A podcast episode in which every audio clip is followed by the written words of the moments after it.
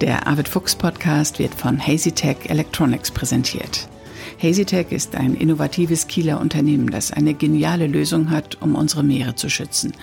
Eine umweltfreundliche Lösung gegen Marienbewuchs und Fouling, also gegen den Biofilm aus organischen und anorganischen Ablagerungen, den es im Seewasserkühlsystem gibt, am Propeller, am Bug- und Heckstrahlruder und auf allen flüssigkeitsführenden Oberflächen.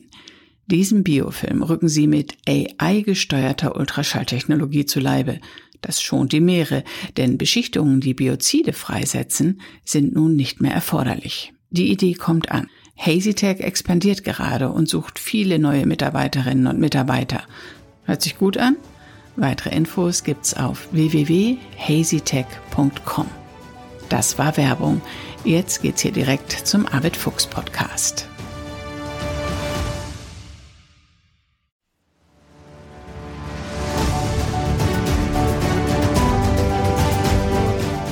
Expedition Ocean Change 2021. Mit Arvid Fuchs in den nördlichen Nordatlantik.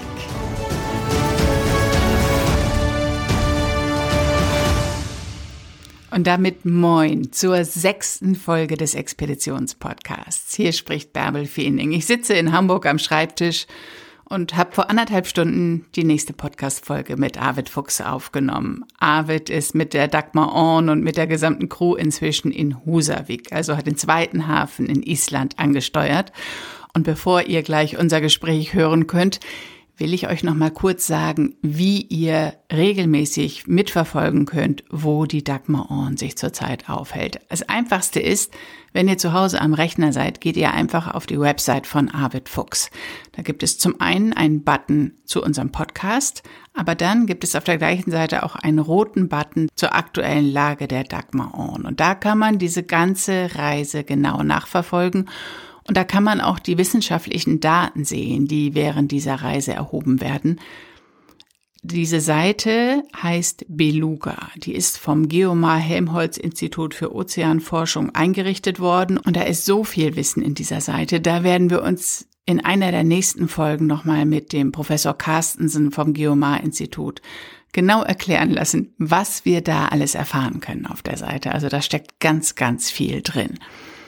Also diese Beluga-Seite funktioniert am Rechner. Wenn ihr unterwegs seid und mal kurz gucken wollt, wo die Dagmar On sich denn gerade befindet oder ob sie schon wieder abgelegt hat, dann, so mache ich es jedenfalls, nutzt doch einfach die App Marine Traffic. In der kostenfreien Version kann man sehen, wo sich das Schiff gerade befindet und kann sich auch die zurückgelegte Route anzeigen lassen. Also das geht für unterwegs ganz gut und zu Hause am Schreibtisch dann den gründlichen Blick auf die Beluga-Seite und auf die gelangt ihr über die Seite von Arvid Fuchs. So, jetzt habe ich genug geredet. Jetzt gehen wir nach Husavik zu Arvid. Moin Arvid, ihr seid in Husavik angekommen. Wie war denn die letzte Etappe? Ja, moin Bärbel. Ach, die letzte Etappe, die war eigentlich ganz entspannt, muss ich sagen. Von Seyðisfjörður, wo wir ja angekommen sind, haben wir erstmal schön Segelwind gehabt, sind bis zum Polarkreis hochgesegelt, äh, haben dann den Polarkreis überquert und äh, ja, und sind dann letztendlich hier bei, bei ziemlicher Flaute dann in Husavik angekommen. Gab es eine Polartaufe oder wie war das Überqueren des Polarkreises? Das ist doch was Besonderes, oder? Ja, es war eigentlich relativ unspektakulär. Wir sind ja schon so viele Male über den Polarkreis gefahren, äh, dass wir gesagt haben, also wir müssen nicht jedes Mal diese Zeremonie durchführen, obwohl es natürlich auch äh, einige gibt, die zum ersten Mal mit dem Schiff zumindest über den Polarkreis fahren. Also wir haben einen Rum getrunken. Also das ist ja ein guter alter Seemannsbrauch und vor allen Dingen kriegt der erste Rum, der geht immer an Rasmus, also ins Meer.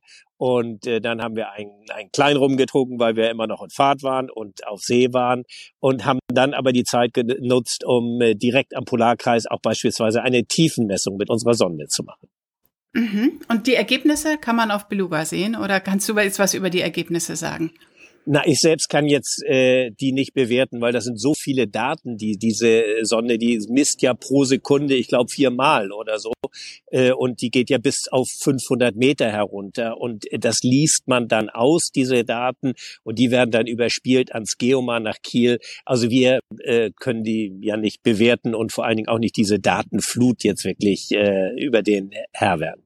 Mhm. Ja, über diese ganzen Daten, die er erhebt, machen wir bald nochmal nächste, übernächste Woche ein Interview mit Professor Carstensen vom Geomar. Das ist schon alles eingetütet. Ähm, ja. Das kommt nochmal, dass wir da nochmal ein bisschen weiter ins Detail gehen. Wie müsst ihr das dann machen mit der Tiefensonde? Was genau müsst ihr vornehmen, um die Tiefe zu messen? Also zunächst einmal muss das Schiff aufstoppen. Also es darf keine Fahrt machen und wir müssen es äh, so stellen, dass äh, es so ein bisschen vertreibt. Man dreht bei, wie man sagt, und äh, dann lässt man lehseitig, also auf der windabgewandten Seite, diese Sonde über eine bestimmte äh, Winde ablaufen. Die fällt dann mit konstanter Geschwindigkeit, äh, bis sie entweder am Ende der Rolle angekommen ist oder man stoppt sie vorher, wenn es nicht tief entsprechend ist. Und äh, dann holt man sie über einen Elektromotor wieder hoch. Und äh, während dieser Zeit, wo sie im Wasser ist, misst sie eben ständig. Und anschließend ähm, ja, schließt man sie am Rechner an und dann werden diese Daten, die diese Sonde gespeichert hat, die sie auch weiterhin speichert, aber die werden dann in Rechner übertragen und der äh, überspielt das dann eben halt äh, nach Kiel. Klasse, total faszinierend, was für Daten ihr da jetzt erhebt. Es sind inzwischen auch einige Hörerfragen eingetrudelt über Instagram und Facebook und eine Frage von Simon Holz, die dreht sich nämlich über den um den Tiefenmesser. Er interessiert sich für Karten und Atlanten, hat er geschrieben, mhm. und war so interessiert für deine Tiefenmessung oder eure Tiefenmessung zwischen den Shetlands und den Färöerinseln, aber es gab da kaum Angaben. Kannst du sagen, warum ihr da nichts erhoben habt? Doch, wir haben Daten erfasst, aber wie gesagt, die äh, sind nicht immer so transparent, weil das äh, wirklich eine Datenflut ist, die so eine Sonde sammelt. Und äh, wir selbst sind hier nicht in der Lage, an Bord äh, die auszuwerten oder oder zu bewerten auch. Äh, da, dazu braucht es eben halt erstmal, wollen wir sagen, wissenschaftlichen Hintergrund und äh, äh, das Wissen, aber vor allen Dingen äh, haben wir hier nicht die Möglichkeiten und die Zeit, jetzt diese Daten äh, zu bewerten. Wir sind ja eigentlich mehr diejenigen, die die Daten äh, erfassen und sie dann weiterleiten. Das ist eigentlich unsere Aufgabe. Mhm. Und ich glaube, in dem Bereich hattet ihr doch auch ganz schön stürmisches Wetter. Ich weiß gar nicht, ob ihr da Tiefenmessungen machen konntet. Ja, das ist richtig. Und das war nur eingeschränkt möglich, weil mhm. wenn man, wollen wir sagen, so drei Meter Seegang hat, dann äh, kann man das Schiff nicht so ohne weiteres mal aufstoppen und äh, quer zu den Seen legen, äh, sondern äh, das geht dann ziemlich zur Sache und äh, äh, dann geht es eben nicht. Man braucht relativ ruhiges Wetter eben, um diese Messung durchzuführen. Insofern äh, machen wir das natürlich immer sporadisch, so wie Wind- und Seegangsverhältnisse das mhm. erlauben. Dann gibt es mehrere, die sich dafür bedanken, dass du dir Zeit für diesen Podcast nimmst. Und äh, S. Fenska schreibt, sie hat folgt dir auf deinen Expeditionen seit 30 Jahren und freut sich, dass sie jetzt so live und so nah dabei sein kann und hätte gerne ein paar Informationen zu den Crewmitgliedern. Kannst du was erzählen, wer da mit an Bord ist? Ja, das sind Crewmitglieder, die schon, heute ist zum Beispiel die Sika gekommen, das ist eine isländische Freundin, die wir schon Anfang der 90er Jahre kennengelernt haben und die immer wieder mitgefahren ist. Die ist heute gerade eingetroffen, wird uns weiterhin begleiten. Äh, dann sind aber auch äh, ja äh, der jüngste ist, ist Tom, der ist, äh, ist, ist 17, der hat gerade sein Abi gemacht. Äh, so und dann sind ganz verschiedene äh, Studenten dabei.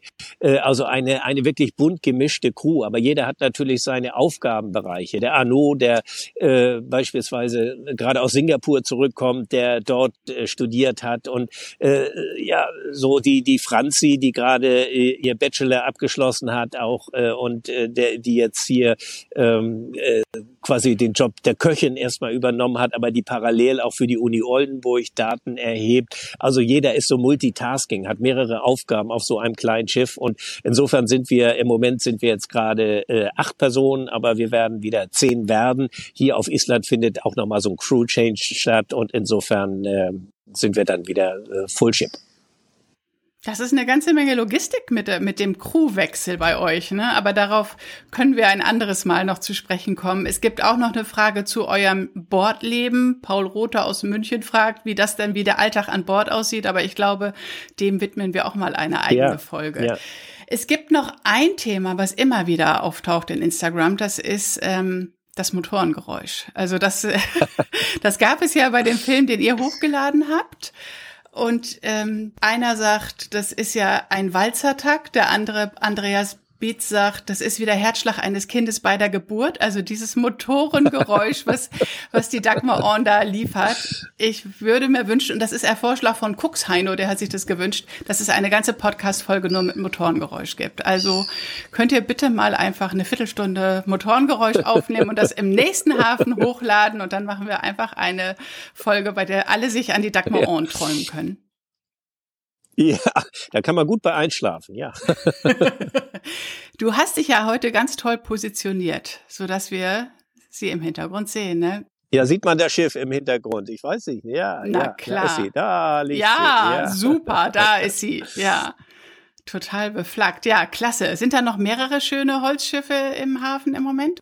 Ja, das ist ja in Husavik, da äh, sind wir viele Male gewesen und wir haben ja eine Familie, mit der wir sehr eng befreundet sind, eine isländische Familie, die äh, eine ganze Flotte von solchen Holzschiffen betreibt zum Whale Watching, also Wale beobachten, North Sailing, die fahren raus mit, äh, mit Gästen und äh, beobachten die Wale und kommen dann wieder rein äh, und äh, das ist natürlich ein grandioses Erlebnis. Also wenn man äh, dort äh, vor Ort in dieser Bucht, hier tummeln sich quasi Buckelwale und Minky Wale und, ähm, und Delfine und äh, mitunter auch Orcas oder auch sogar Blauwale. Also äh, das ist wirklich schon gigantisch. Und äh, das ist quasi ja deren, deren Business mit diesen Schiffen, nicht irgendwie mit äh, hochmodernen oder äh, ja, sterilen Booten rauszufahren, sondern mit diesen Klassikern, den Holzschiffen. Und äh, da investieren die viel Zeit, Arbeit und Mühe, um die immer wirklich fit zu halten. Und insofern sind wir hier unter unseresgleichen und das ist immer sehr schön. Sehr, sehr schön. Hast du denn auch schon oder habt ihr schon Wale gesehen jetzt unterwegs? Ja, wir haben mehrere Wale gesehen. Also ähm, wir haben Grindwale gesehen, schon auf dem Weg von äh, von den Färöern nach Island. Dann haben wir Delfine gesehen. Wir haben auch Buckelwale und Minkiwale schon gesehen in etwas größerer Entfernung. Aber äh, ich denke, das wird sich auch noch äh, anders ergeben, dass sie dann relativ dicht dabei sind. Super, klasse. So faszinierend eure Tour. Wie geht's denn jetzt weiter? Ja, wir werden hier jetzt in äh, Husavik, das ist natürlich auch für uns immer eine gute Anlaufstelle, weil wir ja doch auch immer mal Schiffswartungsarbeiten machen. Zum Beispiel haben wir heute aber auch mal großen Wäschetag gehabt. Also es muss ja auch mal sowas wie Wäsche gewaschen werden und äh, äh, so profane Dinge, also bisschen Haushaltspflege. Und äh, dann, äh, ja, immer an so einem Holzschiff gibt es natürlich auch immer Wartungsarbeiten. Äh, es wird immer mal gemalt, wenn das Wetter es zulässt. Wir haben richtig schönes Wetter im Moment, was für Island ja auch nicht immer so selbstverständlich ist, aber das ist so eine richtig schöne, stabile Wetterlage und das nutzen wir einfach auch nochmal aus, um hier jetzt das Innerste nach außen zu kehren und alles ein bisschen neu zu sortieren. Werden die nächsten Etappen schwieriger, weil du sagst, ihr nutzt es jetzt nochmal aus? Also ihr sagt, die nächste Etappe ist doch in Island, dann geht's rüber nach Grönland, ne? Ja, die nächste Etappe ist nicht so weit. Das sind etwa so 180 Meilen, schätze ich mal, bis nach Isafjordur. Das ist in den Westfjorden Islands gelegen, auch ein sehr schöner kleiner Ort. Äh, und von dort aus geht's rüber nach Grönland.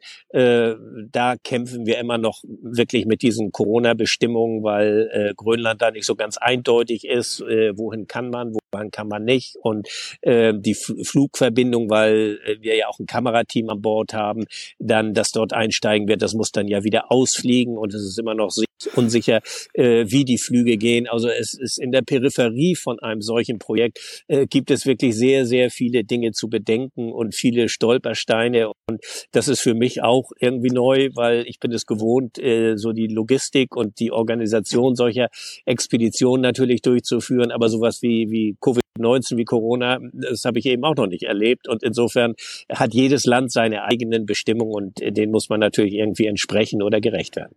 Ja, das ist eine große Herausforderung. Meldest du dich wieder aus Isafjordur? Ja, mache ich sehr gerne, Bärbe. Dann weiß ich auch schon genaueres, wie es weitergeht. Wann legt ihr ab jetzt? Das ist auch noch nicht ganz klar, entweder Sonntag oder Montag. Also das werden wir noch mal sehen, auch bisschen von der Wetterlage abhängig. Gut, machen. und alle können das ja verfolgen über deine Website. Da kann man ja genau den Stand genau. der Dagmar sehen. Arvid, danke, ja. dass du dir immer Zeit für uns nimmst. Herzlich gerne. Schöne Grüße an alle. Jo. Danke, Bärbe. Danke, tschüss. Tschüss. Wenn ihr es immer sofort mitkriegen wollt, sobald es eine neue Podcast-Folge gibt, dann solltet ihr diesen Podcast abonnieren. Das macht in diesem Fall wirklich Sinn.